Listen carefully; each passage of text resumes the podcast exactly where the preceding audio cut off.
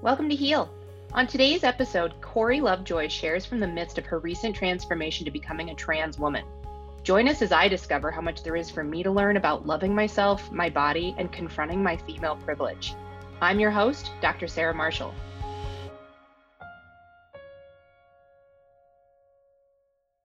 Corey Joy, thank you so much for being here and doing this with me. Oh my gosh, it's my pleasure. Yeah, I've been looking forward to this. Yeah.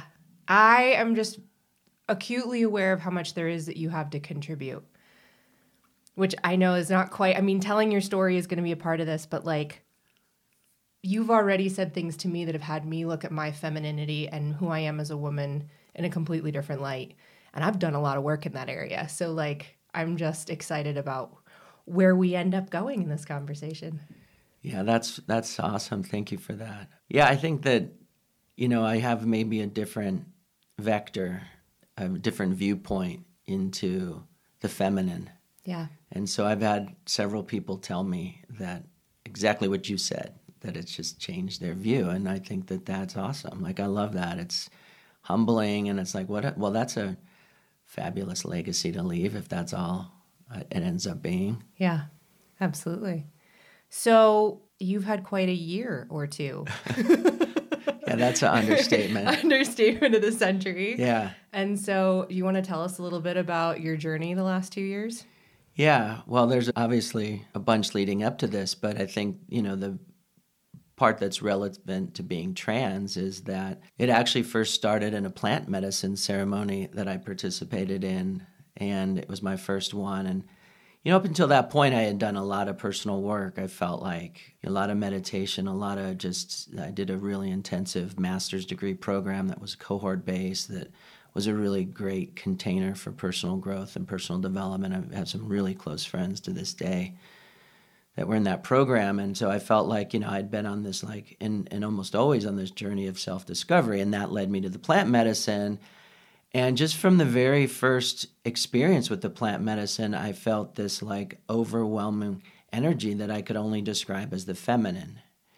And it didn't feel personal at that point. It just felt like a rising of a feminine energy. And I was aware of this. I mean, I just like, I saw it on the sort of the global scale of like, yeah, well, women have been marginalized and sexualized and objectified and and you know discriminated against and left out of leadership roles and opportunities. And so it's like and you know as a, uh, a husband to just an amazingly powerful you know divine goddess who just is the epitome of the divine feminine and and a father of a daughter who is just you know amazingly wise. I was just tuned into this and and so i just saw it as this like rising kind of need for this global feminine energy. But as I continued to do these plant ceremonies, they it became more personal and mm-hmm. it, it became more of an embodied experience. And I realized, oh, this is an aspect of myself that you know obviously i'm projecting out onto the world but that's it's projecting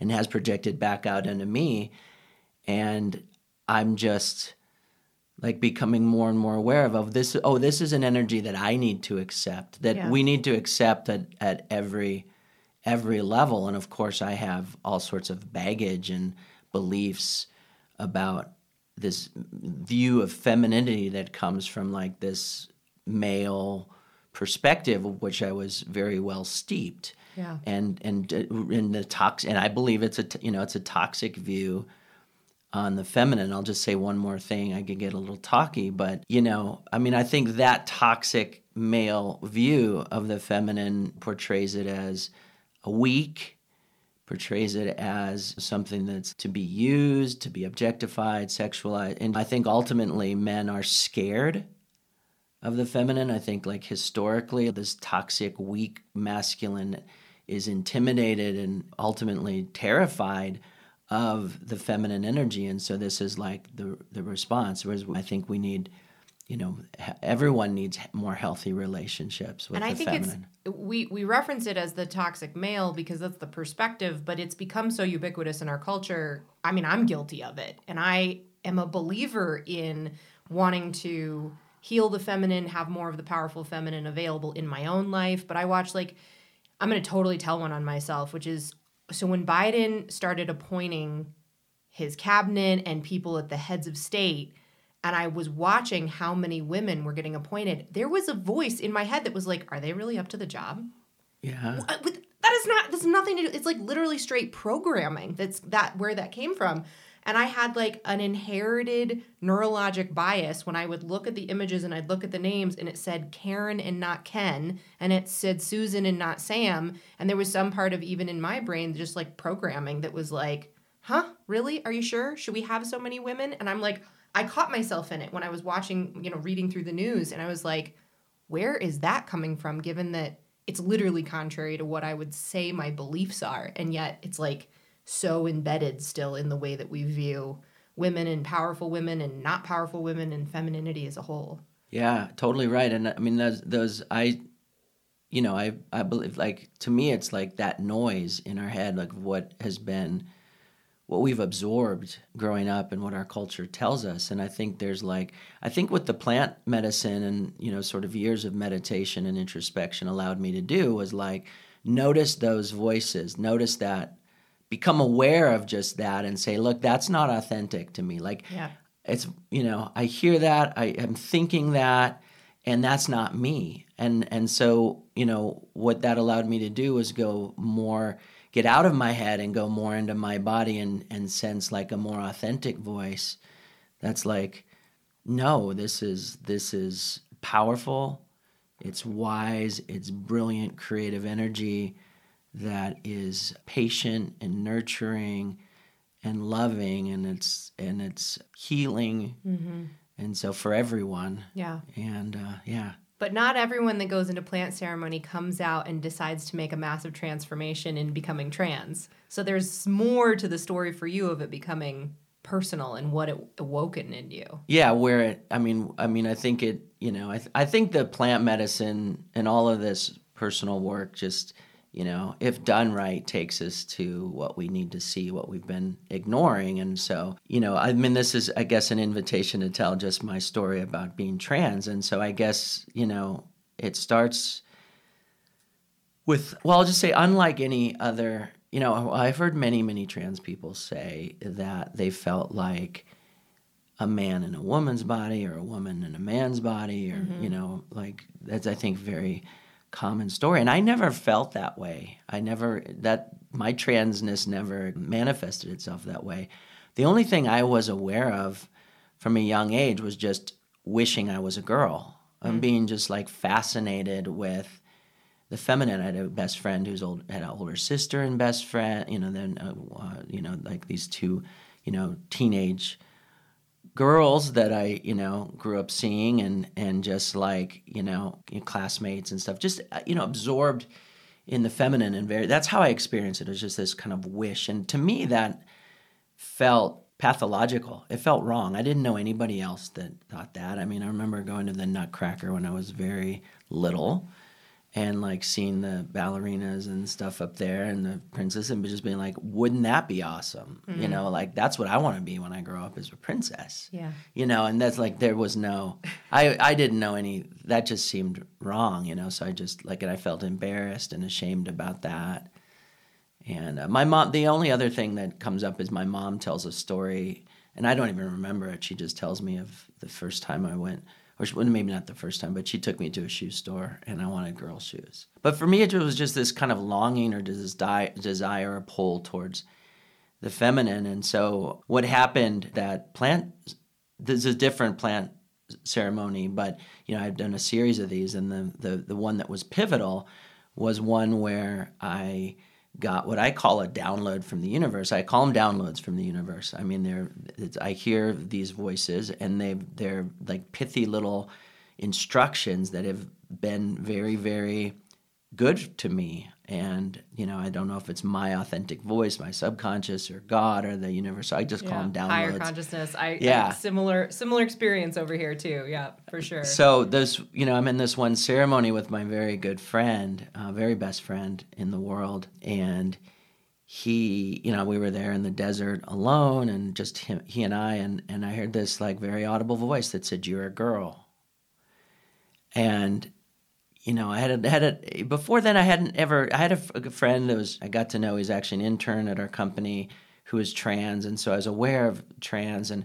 But me, like, I wasn't gay because I was always attracted to women, and you know, I, it's like, and I and I didn't really know what trans was. I didn't think I was trans because my experience was so different than what I had heard other trans people say. So I was like, I didn't know what this was. But when it said you're a girl, when the voice said you're a girl, I'm like, well, oh, that would make sense. Well, okay, if I'm a girl, well, that would explain if I am meant to be a girl inside of me, which is like this, like what it felt like is, is like, oh, this longing.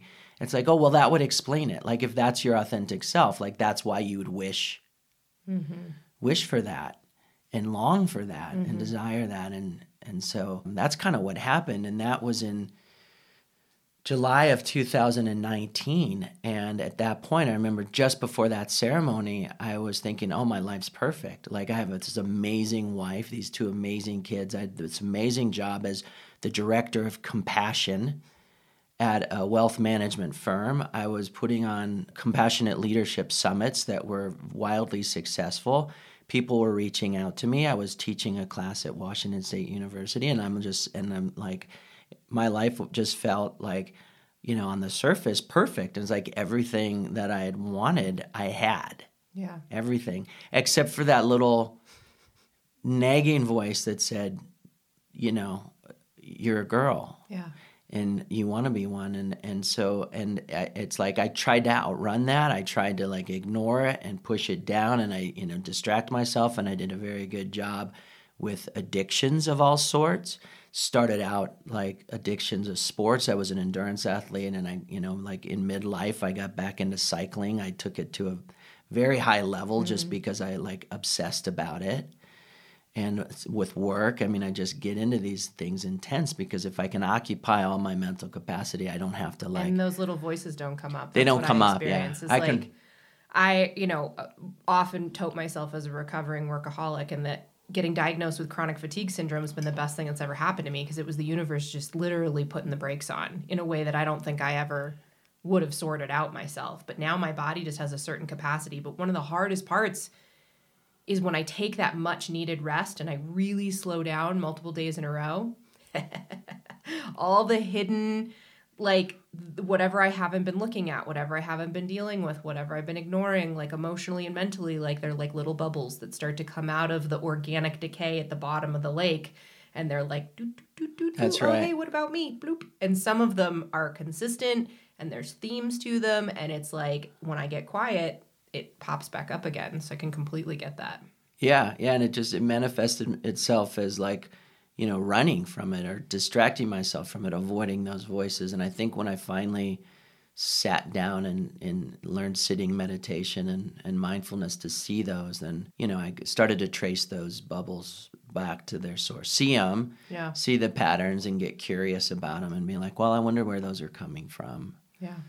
And sitting meditation. So it really, like, my journey ultimately is like a journey of self compassion because you know, I got so into compassion and, and trying to become a more compassionate person and more empathic person and realizing that like I didn't I didn't like myself. Mm. Right? I you know, I didn't I didn't like my body. I you know, I had this great life, but I didn't that I loved. I loved the people around me and I you know, I, I just but I didn't love myself. And, you know, I mean, as, as RuPaul says, you know, honey, if you can't love yourself, how the hell are you going to love anybody else? Yeah. You know, can I get an amen up in here?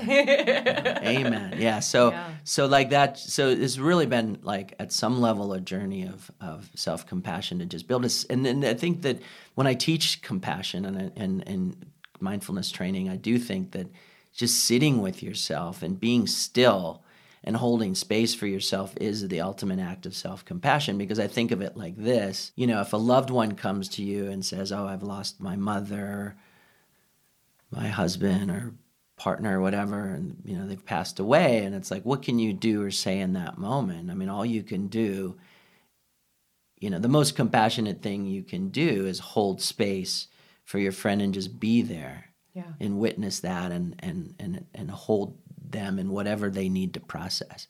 And that's the same one, that's self compassion. Like we just need to be able to sit with ourselves and witness our you know witness this part of ourselves that just needs to suffer or grieve and and allow that to happen and allow that emotion and rather than get caught up in the story they had it's like I to me it's like a a journey of embodiment of like feel like allowing myself turning off the my mind enough to allow myself to feel that energy in me and just let it and witness it and let it process. Yeah. Yeah. And there's thoughts associated with that energy. I like to think of emotions as thoughts plus feelings. And but you know, for so long I just was so caught up in my head I never connected with with the feeling and I think that that's part of what the feminine energy in me is like. So do you experience sense, yourself yeah. as happier, more whole now? Has that happened? Are you still like where are you in the journey at this point? Well, I'm learning to love myself. So I am happier uh, in some senses. You know, like I I do love myself more. Unfortunately, it feels like it's come at the cost of of a lot of things I loved, and in particular, my life with my wife and my family, my two glorious children and sweet puppy. You know, so there's a deep, you know, it's like it's a it's a mixed it's a mixed bag. But I mean, just in with relation to my work and to like I was got to the point and so that you know I, where I said my life was perfect in 2019. Like at that moment, I wasn't happy inside, and you know that like. You know, I felt hollow inside, and everything just my life just kind of crumbled from the inside out. It yeah. got hollowed out so the last thing that crumbled was like the stuff on the surface, but it, it literally, I experienced like this huge shift in my life while everything stayed stable. Yeah. And eventually this thing broke to the surface, the whole thing shattered and I left a lot of damage. You know, it's like it wasn't an elegant thing. I mean, I, you know, I, we call it transitioning, but I think the transformation is a better word, and the transformation is huge, and it's been monumental for me. And and it you know it was messy. It got messy. And transformation comes with death and decay and losing and ending things as other things can get reborn or born period. But that's yeah i mean any transformation in my life has not there's always been all aspects to it. And i, I mean that's Chaos, something i've gotten yeah. a lot from my experiences in ceremony and with meditation is recognizing how much i push away anything disorderly. you know, it's like I think I can get through personal growth without ever making a mess of anything. I, at least I tried for a really long time. And I've had coaches all the way through to my spiritual work where that's come up a lot, which is, you know, it's, it's, allowing things to get messy and trusting yourself to work through them. Yeah, well, I think it's I mean, I think that I think we cling to what we know, right? And even if it's, you know, even if it's a dysfunctional story. I mean, we're I think as human beings we are so scared of the unknown.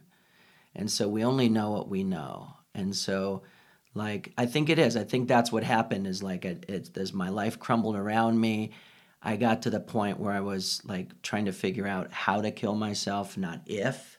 Like mm-hmm. what's the right way to do this? I was ready to just like I'm like I was saying to myself, I haven't had a good life. Like I'm successful. I'm only causing suffering here. Like what can I do? I can't be what I want to be, which is a woman. That feels impossible. Yeah. And so I'm I'm ready. I'm done. I'm just like it was just as a cool calculated thing, calculus of like, okay, yeah, like I'm done. I'll just end this and you know how best to do it.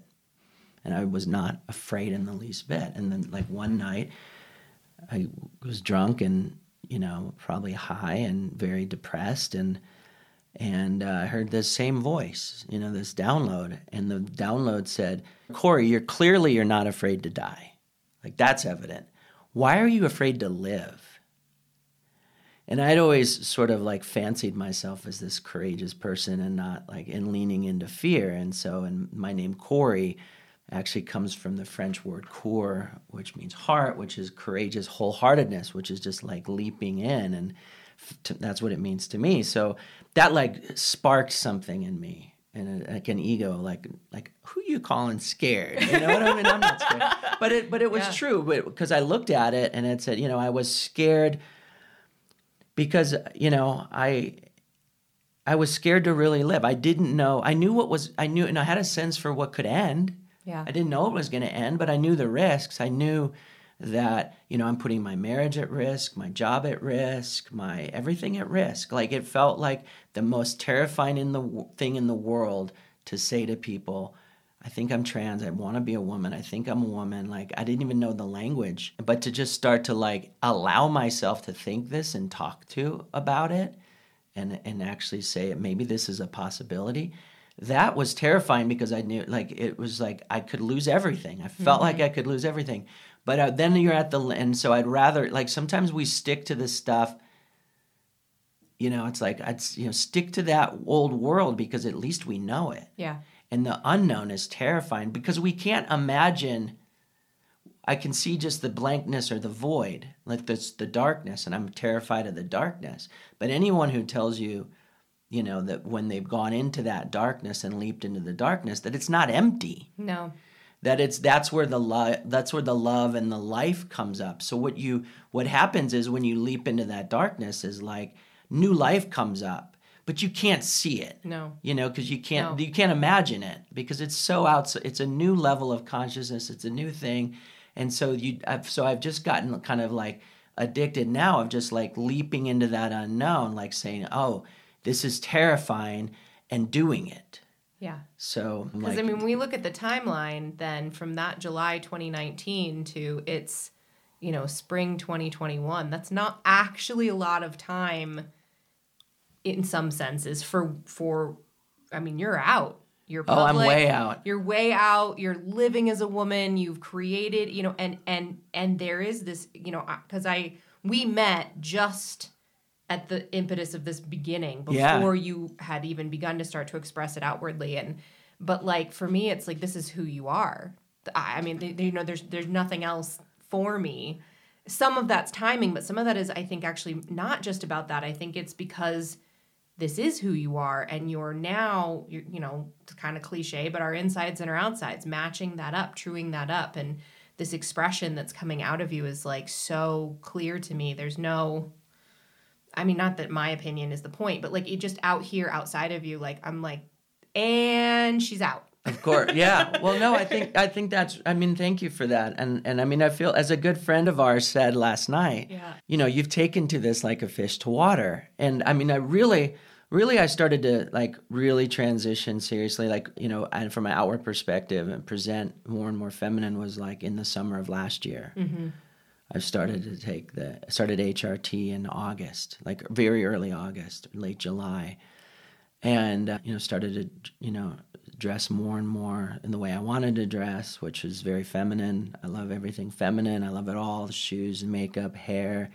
nails, eyeshadow, like name it, addresses, and I love it. And and that's I've had that experience a lot of people just say, "Oh yeah, like it was a little weird at first, but then it's just like this is you. It's so clearly you." And it's like nothing in, in my life feels like it's come naturally to me. It always fe- has felt like a fight, like mm-hmm. I've just like like a battle, like everything sports and work. I felt like I just had to like chisel away at it, and this, nothing has felt so naturally authentic to me. And and so you know, I've just I really feel like eh, this was meant this was so meant to be. And that's the evidence because my voice i still have those voices in the head.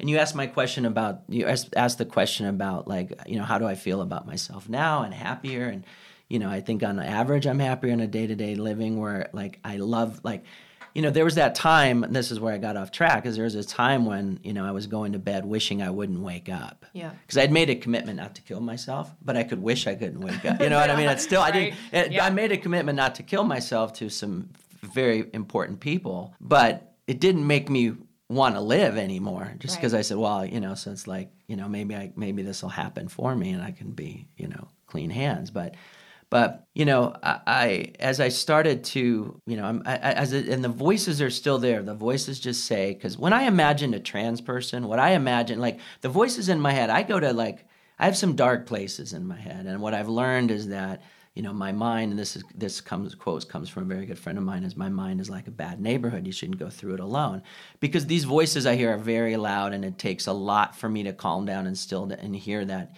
inner voice. And so i still have this very loud voices that said, you know, you're a freak, something's wrong with you, no one loves you, you're ugly, etc., etc. I was just having this conversation yesterday with yeah. you and this friend, and who's like who's been my mother, Kate, who's just taken me under her wing, but just reminding me that you know you like you can't listen to those voices. Mm-hmm. And so what I'm hearing, and so I'm paying more attention to the feedback that I'm getting. Good. And the Yeah. feedback I'm getting is like, yeah, you're good at this.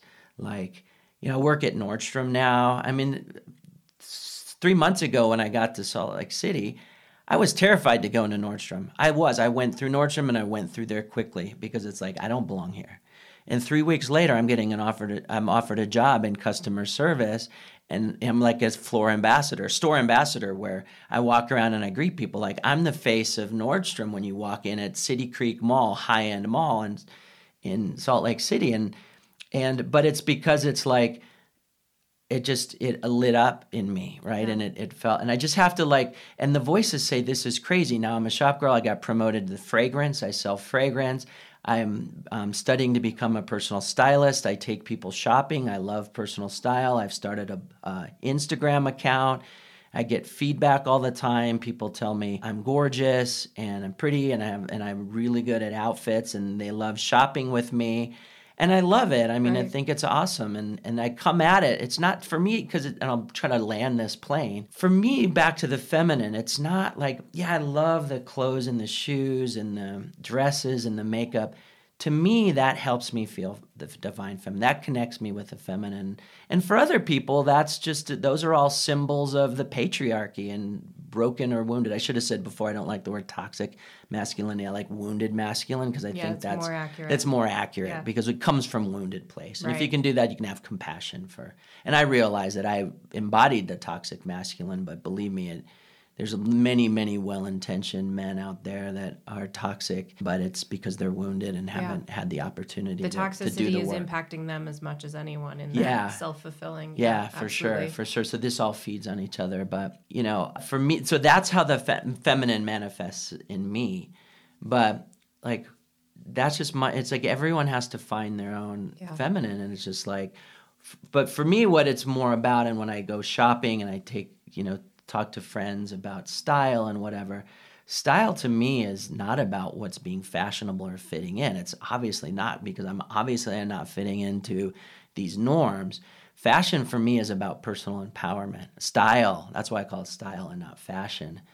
And it's about like having that congruence, having that, you know, sense that the inside and the outside reflect each other and we're presenting the way that we want to feel. And it is this reinforcing loop because then we look at ourselves in the mirror we get the feedback we get affirmed. And so i'm getting a lot of this affirmation and i'm spending more and more time listening to the feedback i'm getting. And and you know i tell these you know ladies that i, I shop and i talk to style about it, it's just like you know they you know they'll put look at a dress or put on a dress like oh i don't like it, it i don't like the way my arms look in this dress or you know i don't know if it's going to be in fashion when would i ever wear this et cetera et cetera. I'm like girl get out of your head. Like do you like the way this dress looks? Yes. Put it on. Do you like the way it feels on? And it could be jeans it could, i'm just taking a Yeah. dress.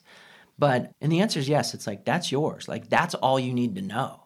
How do i feel in this? And do i like the way i look in this? And it's like that's per- that's about empowerment. And Yeah. so so for me it's like lovejoy style like my name's corey custer but i i am changing it to corey lovejoy and this has been a journey of self-love and then a joy and and then, then finally being able to like truly love others because i can love myself and Yeah.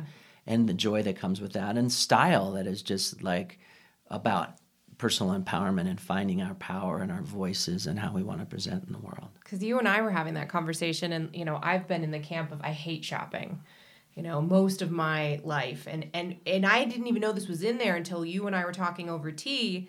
This old story about being 12 and 13 year old girl, because I was a downhill ski racer, and I skied and skied and skied, and I rode horses in the off season, and so I had really developed thighs, like. I wasn't. It, it, it's amazing how like I wasn't even particularly, and this was in the '80s, and there was less variance in size in kids at that point, and I couldn't buy girls' jeans. I only fit into boys' jeans, and I, I don't know honestly whether it was chicken or the egg. Like, was I already tomboy leaning, and that kind of went that way, or was that part of what had me go?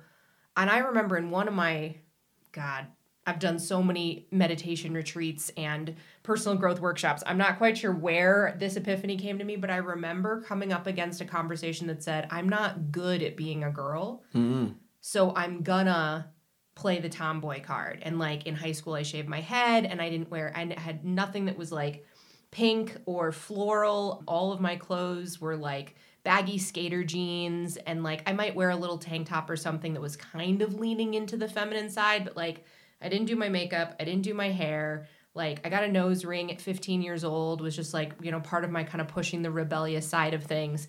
And it really wasn't until quite frankly late college med school. I would say more med school, 25 years old that I was around a group of women that were intelligent and powerful and earthy and grounded and beautiful and I was like wanted what they had. And that was when I first started like a little leaning I was in Portland.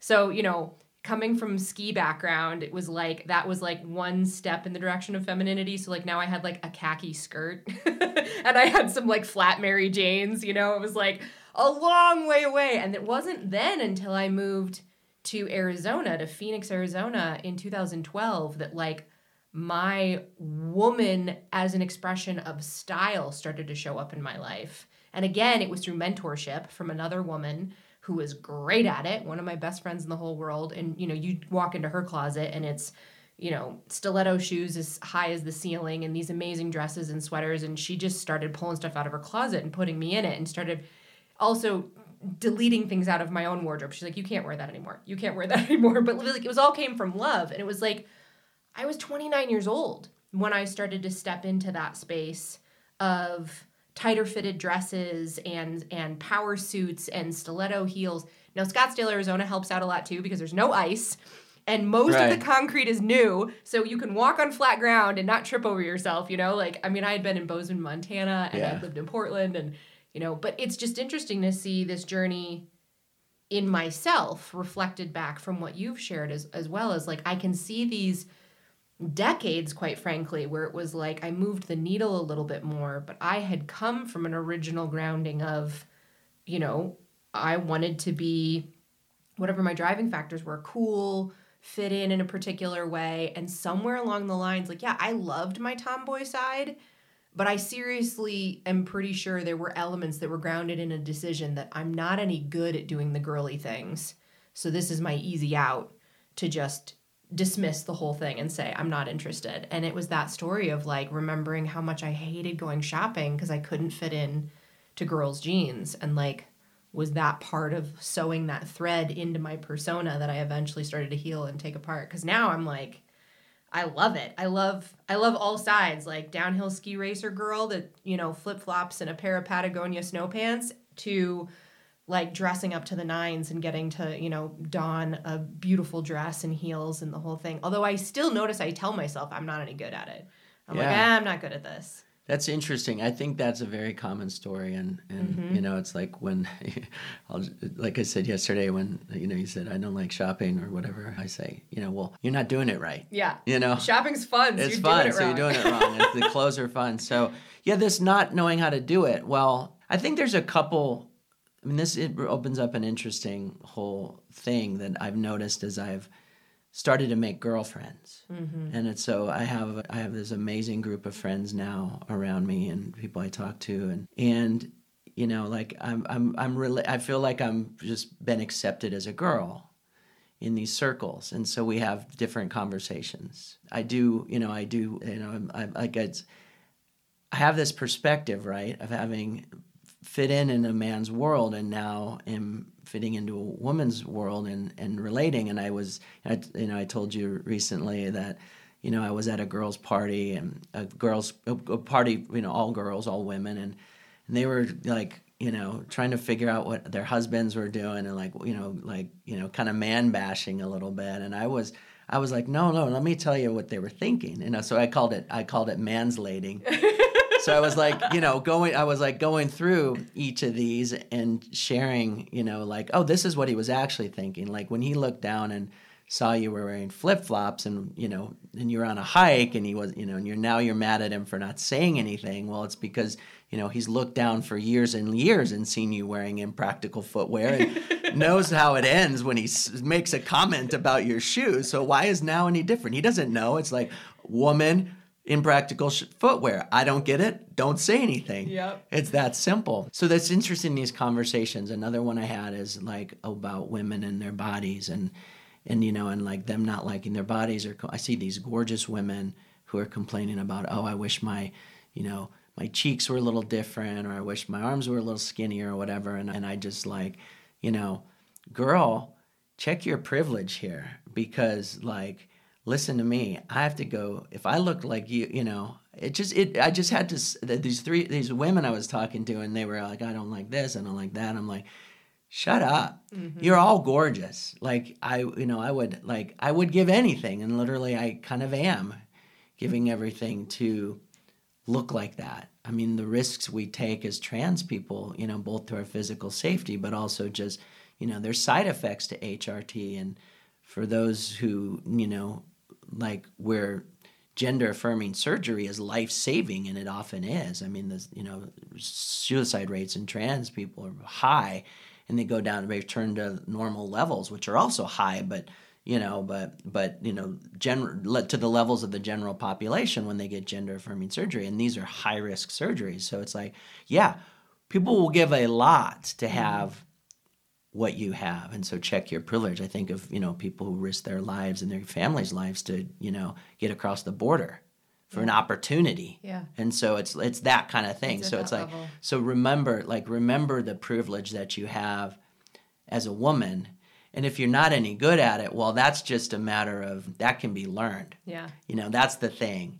Is it's there, it can be learned and you just got you just for whatever reason those voices told you to turn it off or quiet or be ashamed of it.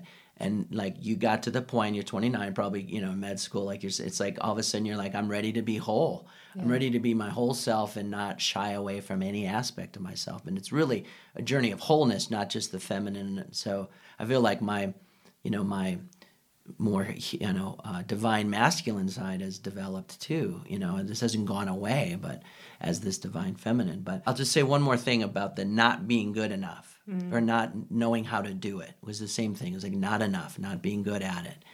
And you know this is what carol dweck says with mindset is like you know we'll fix you know well we'll train at it work at it. And it's not that hard. And you can find mentors and you can find people. Uh, when i first came out to a lot of my good friends. They were all great and they had an awesome response. And, you know, the response was like, Congratulations, I'm so happy for you, and I'll love you no matter how you show up. I love who you are.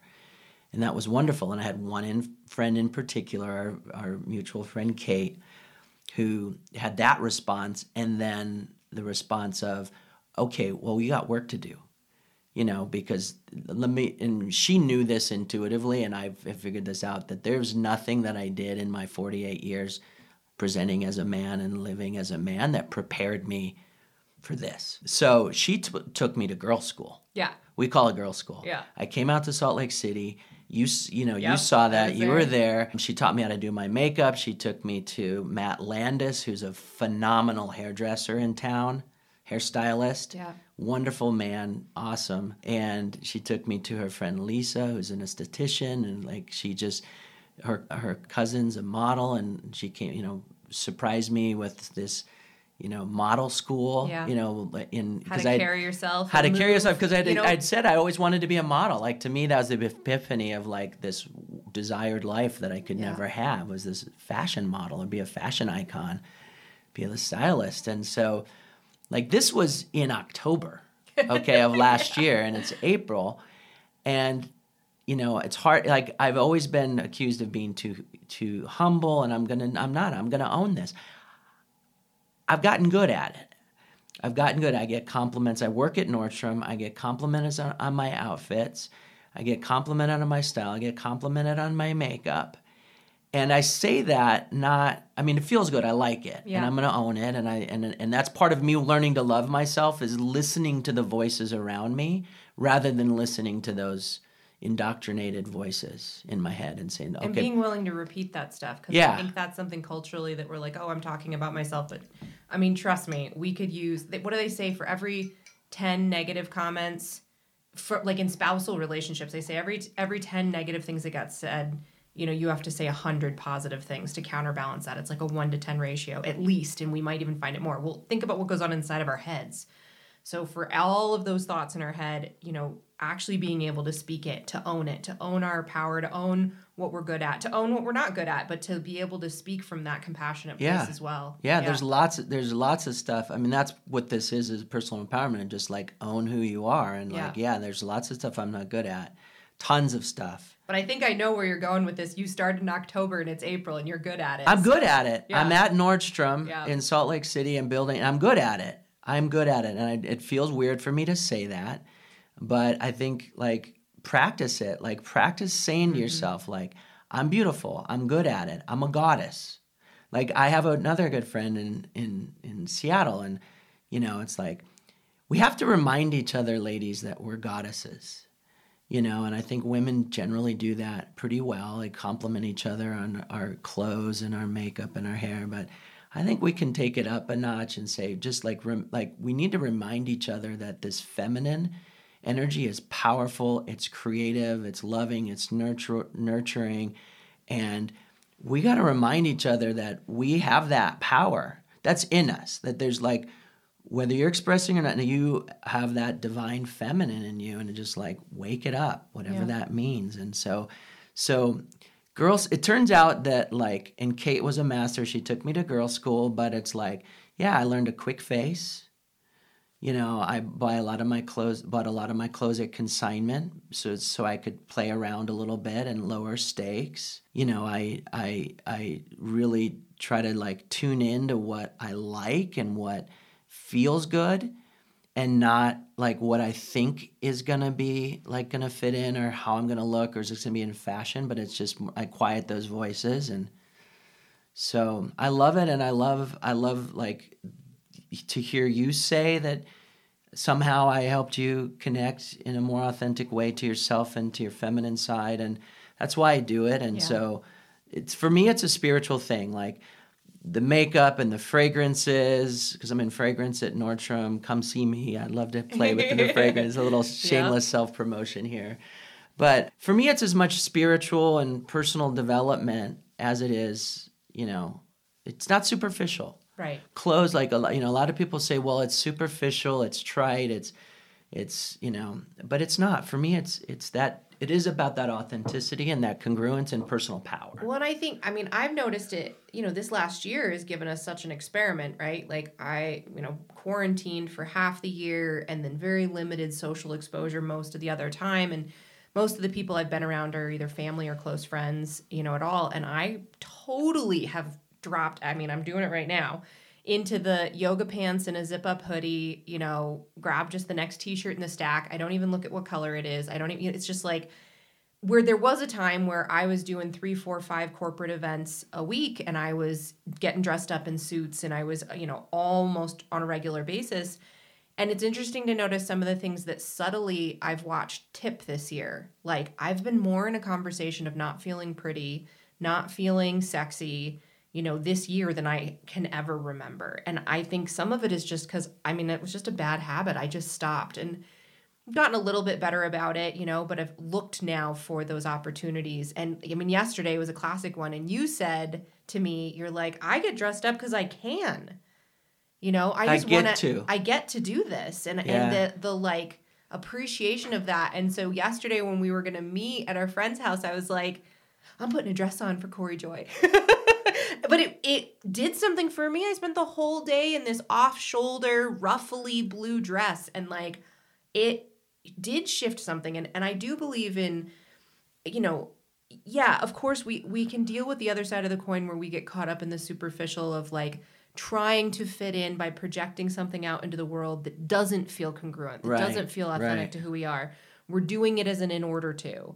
But I think we've thrown the baby out with the bathwater. And my mom, who was a starch feminist from the 1960s and 70s, would tell you, she's like, yeah, we took things a little far. You know, where it went so far into that conversation that we lost.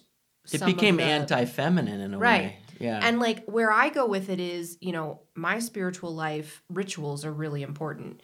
And rituals are physical activities outside of myself that return me back to a state of being. yes And there is a lot of joy for me in the ritual of getting dressed up and the process of how and like I have shifted from you know, I, I use this body oil and I love it because it's kukui nut oil. And what I learned from Hawaiians is that that's considered like the nut of enlightenment. Like it's like the oil is is considered pure light. And so when I use it and I put it on my body, I'm not just like not paying attention going through i'm literally like i'm slathering myself in enlightenment and light. Mm-hmm. And i Yeah. use that as a moment i don't do it all the time but to actually think about being grateful for my ankles being grateful for my calves being grateful for my body like actually as if i were not my body as if i had like you know one of the things i say to my clients a lot is imagine if your body was a relative. And i use relative not friend because we tend to pick our friends we don't get to pick our relatives. And if your body was a relative, a cousin, a sister, a brother, a mother, a father, what would your relationship with that relative be like? Do you even talk to them at all? Do you yell at them? What do you think about them? Like, what do you even know what matters to them? Have you asked? And I actually do these exercises with my clients where they get outside themselves and they have conversations with their body and they listen for the intuitive and their body will talk back. Like if you get quiet and you actually like get to that present space and then you ask like okay, body, what do you want to tell me? It's pretty profound what actually will get returned in communication in their mind's eye.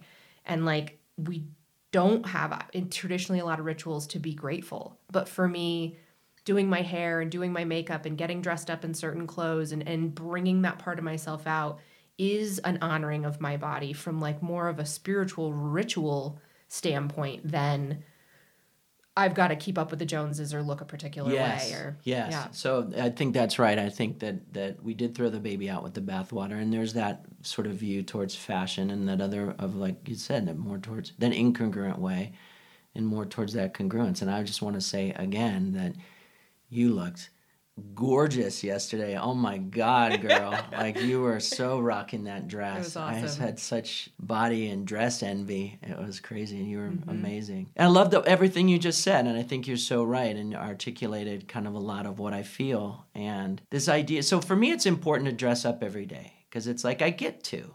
Mm-hmm. It's a it reminds me of like that I get to do it. You know, like it's it's it's important to me. It feels good. I feel better when I'm made up and and have a dress on or something nice and it's become that important ritual and reminds me because you know like i wake up i look in the mirror and i, I see what i saw for 48 years you know i see my beard I, you know whiskers you know i see you know the male features i f- see something that's ugly and that's been embedded like that's a you know that's an as my friend kate says you know that's a highway that's a neural pathway that has been very well worn and i have to work actively to uh, get out of that. And so the affirmations the rituals i you know, I have a bunch of affirmations that kate wrote for me that are stuck up on my mirror. You know we remind ourselves we got to remind talk to ourselves and that's self-care that lotion and then the talk you put along with that self you know care and self-compassion that's loving yourself and it's it's important. And I mean, Ru- there's no truer word spoke than RuPaul. You know, you gotta love uh, yourself before you love anyone else. You know, that's like just the truth is. But it's like, so I think you just listen for that inner voice. It's like, what do I what do I want to express today? You know, and and I think I get this a lot. Like a lot of women are like, I want to dress up, but I don't have the occasion or whatever. I'm like, what's the occasion? You're the occasion. Yeah. You are the occasion. That's great. You dress up for somebody, a good friend of mine at the Ivy. The Ivy's a phenomenal restaurant and, and bar in town and their people there are super awesome. I go there a lot and they're super welcoming. I've just found Salt Lake City to be very welcoming and and particularly you know some businesses but anyway she she said that you're the occasion and i, I was just i love love that. that i'm like can i take that and it's like you know you would dress up for a friend you would dress up for a friend's you know it's like what's important if a friend's wedding you know there's a day of celebration. Well for me i get to celebrate that i'm alive because i feel like i'm in bonus time. Mm. I feel like i could have easily killed myself many times and i am very conscious of the choice that i make to live. You know a lot of people like oh i have to go to work. Mm. I have to get dressed up. I have to whatever. And i'm just like i get to. Yeah. I get to, and it's it's it's a privilege, and it's like every day I get to be express the feminine in me. I mean, as difficult as like it's been this last year, and I think that was your first question was like it's been quite a year. Your first statement is like, yeah, it has. As difficult as it's been, though, I am happier because I'm exercising my personal responsibility and my choice and being conscious. I'm happier because I'm owning this life and I'm not at the mercy of it. I'm saying I get to be alive. I can make different choices. Any one of us can get out of this thing at any time. You know, you can opt out. I've thought a lot about opting out. And I just like, no, I'm going to stick around. I'm going to stick around. And sometimes the only reason I can think to stick around is because I like the food, I like the people, and the clothes are awesome.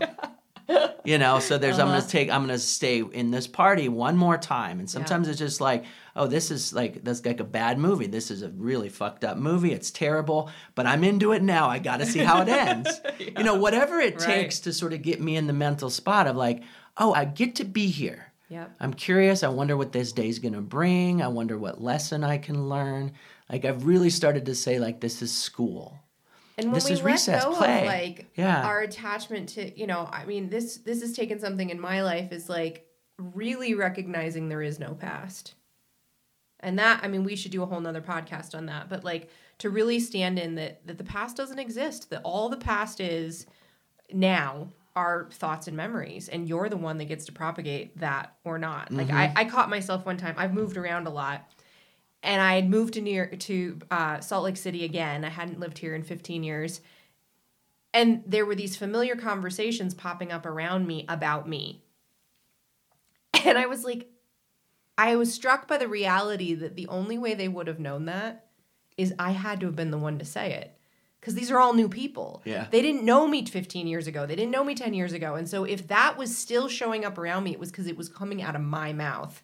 And to just check myself, like, do I want to just keep dragging those stories from the past forward and keep telling them again? Because these people had no idea about that until I'm the one that told them. Yeah. So that was a big aha moment, but is really like, I get myself stuck in like expectations of being consistent or I have to show up a particular way and and I love my life and I love what I do, but even in this last year, I shouldn't say but, and this last year, year and a half, I've been really looking, you know, I'm 12 years into my practice. I don't want to just rinse and repeat for the next 25 years. Like what else is there? What else do I want and and it's in giving myself the permission that I could drop my medical license and I could do something completely different. Just knowing that that's possible that I could completely reinvent my career. I could completely re I mean, I am moving to New York. I am going to reinvent what my external environment. I'm going to be close to family for the first time in 20 years, you know, willingness to do that cuz I'll even get kind of mentally stuck in a rut of like I just have to keep showing up the same way I always had and the risk that it is. The risk. And I mean, That's I feel right. like this is tiny compared to what you've taken on in your life, but I know that we both have this and we all can share this with each other is to encourage each other that your past is your past, but what do you want to create now? Yeah. Now, what do you want You're to so right. And I think I'm glad you uh, got to framing it as a risk because it's like, it's safe. That's what the rinse, wash, and repeat is safe. We're yeah. such, as human beings, we're just such creatures of habit. Like we just want things to be predictable and yeah. safe, and we get in these ruts. And that transformation, whether it's, you know, giving up your medical license or moving to New York or you know whatever like whatever your risk tolerance is you know or you know an aversion to risk is like it's real because it's like to stop doing something and do something new is that transformation we talked about. You're leaving something known and going to something unknown and it's scary. Yeah. And and yeah we can do that but we've got to build up to it you know? It's like we've got to i think we have to you know continue to exercise these muscles of like doing things that make us feel uncomfortable. That's how we grow. I mean, I, yeah. I believe I love Ram Dass and his documentary Becoming Nobody, and he just says like, "This is school. You know, we're in school. We we incarnated in this life to learn something. Our souls came and took on this this particular skin suit in this particular life, and we're doing this to learn something. And I believe that. Yeah. I don't know how it works, but I think it's an awesome metaphor. It's probably just a metaphor, but it works for me. Yeah. And so I'm here to learn. And so every day I learn. And like, how do you learn? Well, guess what? You get out of the unknown. Like, how do kids learn to walk? You know, getting up and doing it and falling, and there's some risk. But it's like, but you know they've got parents around them and to like you know make sure those risks aren't catastrophic so i'm a big fan of like doing these experiments like getting in the habit of like finding something you're scared of and we all know the different types of fear Yeah. you're not going to walk out i'm not talking about walking out in the street and you know not checking Yeah. where you're going. But the fear that sort of says like I can't do this, I shouldn't do this. I hate that word shouldn't. Mm-hmm. I wish someone would tell me what purpose. I mean that's all shouldn't is just from shame. Yeah. But I can't do this, I shouldn't do this. Like when we hear those voices, I'm just getting more and more in the habit of going, "Oh, that's that same talk track." And oh yeah, I know how to do this. That's wrong. I'm going to go right. I'm to go I'm going to go into that. Mm-hmm. I'm going to do that thing and sort of like because that voice doesn't seem to be all those voices like this is part of me learning to live love myself. I think we're in school what, to learn. What are we here to learn? We're here to learn to love ourselves. Why are we here to learn to love ourselves? Because we can then ultimately learn everybody love everybody and everything but we have to start with ourselves. Yeah. and so that's what, and that means like we have to move into those dark places and those fears and do it in a way that, you know, take these experiments, try these things. I mean, I remember the first time I went shopping at a store and bought a skirt. Remember the first time I wore that skirt on a public bus. I mean, I remember it was like I was terrified. Yeah. Every step of the first time I went out in makeup, the first time I went out in a dress, first time I went to a restaurant, first time I went to Nordstrom alone, the mall, you know, or drove across the country in girl clothes. Like all of these, I was absolutely terrified to do ahead of time. And I did it and I was like, WTF? Like, why was I scared?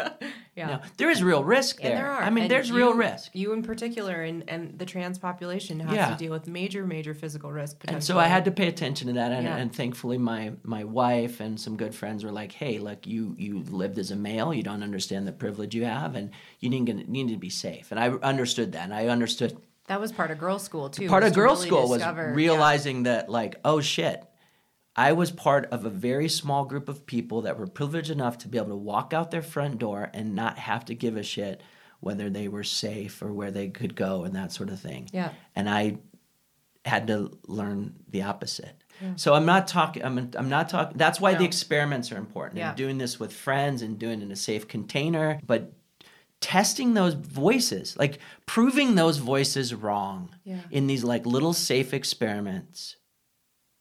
I can't wear that dress. It doesn't, you know, wear the dress. Mm-hmm. You know, it's it's friends in the backyard. You Yeah, know, right. You know, so it's like very low risk. Uh huh. So to continue to so that's I just love to to encourage people to take some risk and so I, I've tried to bring like all this stuff into my this this you know nascent personal stylist business Yeah, that I'm yeah, building and yeah. and shopping and love having people come to Nordstrom and visit me and help them find fragrance or makeup or clothes or And we'll make sure your Instagram is in our show notes and people can follow you and track Awesome. you. And yeah yeah, I can't wait till, you know, I mean, I know you're doing it through Nordstrom right now, but I already can see the the transformational personal stylist, you know, and what I mean it, it is. It's it, I worked with a colorist one time and it- we did Yeah. 5 hours together and that shifted things both externally and internally. Old scripts I had about like not looking good or not feeling good and she's like, "Honey, you're just picking the wrong colors." And I was like, "Oh, light bulb." I mean, it was like such a small and then bloop, whole new world opened up for me about you know from that that moment and it, it does matter i do a lot of work on people's insides Yeah. their biochemistry and detoxification and you know balancing hormones and all of that but it, there's i really believe you know an equal and opposite importance on how we get to show up in the world because it's so much of our and and to be able to be creative with how we show up in the world Yeah. and play around with it and do different things So just enroll yourself in girls' school. Yeah. Like it's you know it's like find people, find people who you know can teach you this stuff. I'm not good at makeup. Okay, well, contact me. I work with like about six people that are, are the most fabulous makeup artists Yeah. like ever. You know, like get, talk to your friend who's a colorist. You know, like put yourself through school. Don't just say I can't do this. Well, that's you know no, you can of course you can learn it yeah and that's the only thing that's stopping you is is that so yeah so thank you yeah i, I love joy style those Yep. are that's my brand that's my my mantra the three most important things in I my life is loving everything and seeking joy discovering joy wherever I can, and then finding our style, which is just like our personal power. It's awesome. Corey Lovejoy, thank you so much for doing this. This was so special, and I'm so honored to get to have you here. And I, I just, I'm, I'm clear that you getting to share your story and make a difference in the trans populations and all of us. I mean, there's so much in here that's part of the ubiquitous human journey of just confronting who we are and being willing to take those risks to live congruent with our highest purpose, our soul's calling, the lessons we're here to live, all of it. Yeah. So, Thank you so much. Well said. And yeah, it's been a very wonderful privilege to be here and an honor, and it's been a joy. Thank you. I love you, Sarah. I love you too. Thank you.